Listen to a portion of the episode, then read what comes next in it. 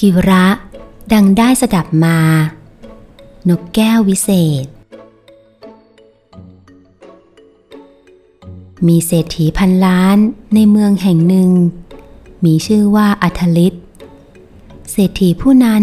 แม้จะร่ำรวยมหาศาลจากกองมรดกของบรรพบุรุษ แต่เป็นคนไม่ค่อยฉลาด หูเบา เชื่อคนง่าย และมีความโลภประจำตัว ใครมาชักชวนให้ไปลงทุนทำอะไร ก็ตอบตกลงทันที โดยไม่ไตรตรองให้รอบคอบก่อน ถึงแม้บางครั้งกิจการนั้น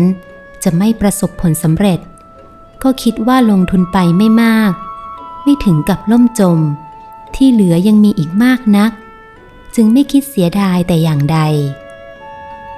ต่อมามีกระทาชายในหนึ่ง ชื่อว่าปัญญา เดินทางเข้ามาค้าขายในเมืองนั้น เขารู้ประวัติและนิสัยของเศรษฐีอัธลิตดี จึงคิดจะหาผลประโยชน์จากเศรษฐี เขาลงทุนเช่าบ้านหลังหนึ่งอยู่ แล้วไปหาซื้อลูกนกแก้วมาตัวหนึ่งเฝ้าให้อาหารและประคบประงมอย่างดี พร้อมทั้งพยายามฝึกให้นกพูดอยู่ประโยคเดียวว่า ไม่ต้องสงสัย เขาฝึกอยู่เป็นปี จนกระทั่งนกแก้วโต และพูดประโยคนั้นได้คล่อง และชัดเจนเหมือนเสียงมนุษย์ ในขณะที่ฝึกนกแก้วอยู่นั้น เขายอมลงทุนเอาทองแท่งหนึ่ง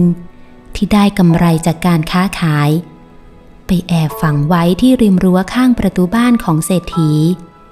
นานเข้ารอยขุดก็หายไป พื้นดินราบเรียบ และมีหญ้าขึ้นเหมือนปกติเเมื่อได้เลิกแล้ว เขาก็ทำทีนำนกแก้วไปเร่ขายตามตลาด ด้วยราคาทองห้าร้อยแท่ง ชาวบ้านได้ยินเข้า ต่างก็หาว่าเขาบ้า นกที่ไหน ตั้งราคาห้าร้อยแท่งทอง เขาว่านกของเขาพูดได้ ผู้คนไม่เชื่อ แต่ก็เดินตามเขาไปเป็นกลุ่ม ด้วยอยากจะรู้ว่าใครจะซื้อนกของเขา เขาเดินไปจนถึงหน้าบ้านของเศรษฐี แล้วร้องเรียกให้เศรษฐีมาซื้อนก เศรษฐีออกไปที่ประตูรั้วหน้าบ้าน เห็นเขาใช้แขนเป็นคอนนกอยู่ โดยมีผู้คนยืนล้อมเขามากมาย นกแก้วของคุณตัวนี้ดีอย่างไรทำไมฉันต้องซื้อด้วย เศรษฐีถาม นกของผมพูดภาษามนุษย์ได้ และสามารถชี้ขุมทรัพย์ได้ถ้าไม่เชื่อลองพิสูจน์ดูก็ได้ ท่านลองถามนกแก้วดูสิ ว่ามันพูดได้จริงไหม เขาคุยเรียกน้ำย่อย เศรษฐีจึงลองถามนกแก้วดูว่า เจ้า พูดได้จริงหรือ ไม่ต้องสงสัย นกแก้วเปิดปากพูดทำเอาเศรษฐีและคนที่ยืนดูอยู่ ตื่นเต้นฮือฮากันทั้งวง แล้วเจ้าของจึงบอกเศรษฐีต่อว่า นกของผมมิใช่พูดได้ธรรมดา ยังสามารถชี้ขุมทรัพย์ได้ด้วยนะครับ เศรษฐีและผู้คนทำท่าไม่เชื่อ เขาจึงทำทีหยิบไม้มาอันหนึง แล้วชี้ไปตรงจุดที่ตัวเองฝังทองไว้ แล้วถามนกแก้วว่า ตรงนี้ มีทองฝังอยู่ใช่ไหมเจ้านก ไม่ต้องสงสัย นกแก้วตอบ เศรษฐีจึงให้คนใช้ไปเอาเสียมมาขุดตรงนั้นดู ภาพที่ปรากฏอยู่ในสายตา คือมีทองอยู่ใต้ดินตรงนั้นจริง ๆทำเอาเศรษฐีและผู้คนตาลุกไปตามๆกัน คุณจะขายนกตัวนี้เท่าไหรเศรษฐีตกหลุม เพราะถูกความโลภครอบงำ ทองหนึ่งพันแท่งก็แล้วกันท่าน เขาตอบหน้าตายเหมือนไม่ยินดียินร้ายอะไร โอ้ถึงหนึ่งพันแท่งทองเชียวหรือห้าร้อยไม่ได้หรือ เศรษฐีต่อรอง ไม่ได้หรอกครับท่าน ทองแค่เนี่ยคนน่ะแข่งท่านไม่ร่วงหรอก ท่านได้นกแก้วไปแล้ว จะให้นกไปหาทองที่ไหนก็ได้ ขออย่าได้เสียดายเลยครับ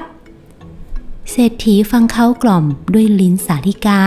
ก็ตกลงทันที โดยไม่ทันได้เฉลียวใจ ว่าถ้านกแก้วสามารถบอกขุมทองได้จริงแล้ว เขาจะเอานกมาขายให้ตนทำไม เขาใช้นกแก้วไปหาทองเองเสียไม่ดีกว่าหรือ ซึ่งสามารถหามาได้มากกว่าที่ได้จากตนเสียอีก แต่เพราะความโลภและความมักมากมาบดบังปัญญาทำให้ตกลงซื้อ และให้คนไปนำทองจากคลังมามอบให้แก่เขา เขาว่าจ้างคนมาแบกทอง แล้วพากันออกเดินทางไปนอกเมืองทันที ก่อนที่เศรษฐีจะรู้ตัว เศรษฐีได้นกแก้วแล้วก็ครึ้มใจนำเข้าไปในบ้านคุยอวดคนในบ้านพักใหญ่ ใครจะทดลองความวิเศษของนกแก้ว จึงนำมันออกไปที่บันได แล้วชี้มือไปที่เชิงบันได ถามมันว่า ตรงนี้มีทองไหม ไม่ต้องสงสัย นกแก้วตอบทันที เศรษฐีจึงให้คนขุดหาตรงนั้นดู แต่ก็ไม่พบทอง ให้ขุดกว้างออกไป ก็ไม่พบอีก ชักเอกใจขึ้นมา ว่าถ้าจะโดนหลอกเสร็จแล้ว จึงถามนกแก้วว่า ตรงนี้ไม่มีทองใช่ไหมเจ้านก ไม่ต้องสงสัย นกแก้วตอบประโยคเดิม ฉันโดนต้มใช่ไหมเจ้านก ไม่ต้องสงสัย นกแก้วย้ำคำเดิม เศรษฐีตาสว่าง จะโกรธนกแก้วก็ใช่ที่ เพราะมันเป็นสัตว์เดรัจฉาน มันพูดได้ประโยคเดียว จะไปตามหาเจ้าของเพื่อทวงทองคืน หรือไปชำระแค้นก็อายชาวบ้าน กลัวเขาจะหัวเราะดูถูกเอา ว่าตัวโง่เองจึงถูกเขาต้มเอาทองไปได้ เลยจำใจต้องนิ่ง เงียบปล่อยให้เลยไปตามเลยไป แม้จะเสียดายทอง แทบขาดใจก็ตาม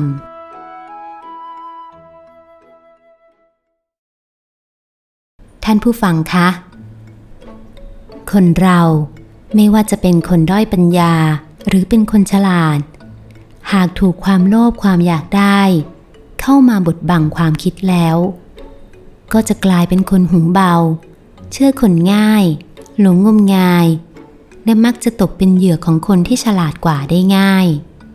เช่น หลงไปตามการโฆษณาประชาสัมพันธ์บ้าง หลงคำพูดหวานล้อมบ้าง หลงท่าทางและการแต่งตัวที่ดูภูมิฐานบ้าง เมื่อหลงแล้วก็เชื่อสนิทด้วยความพาซื่อ ไม่ได้คิดไตร่ตรองให้รอบคอบ ว่าที่ได้ฟัง ได้เห็น มีความจริง และความเป็นไปได้แค่ไหน กว่าจะรู้ตัวก็เสียรู้ หรือเสียท่าเขาไปเสียแล้ว หากเฉลียวใจสักนิด ฉุกคิดสักหน่อย ก็อาจเอาตัวรอดจากการถูกหลอกถูกต้มได้ แต่สำหรับคนที่ถูกความโลภเข้าครอบงำจนถึงกับหน้ามืดตามัวแล้ว ต่อให้เอาช้างมาฉุดก็ไม่อยู่ ย่อมเตลิดไป ให้เขาหลอก ให้เขาต้มตุ๋นจนได้ ต้องคิดเสียว่า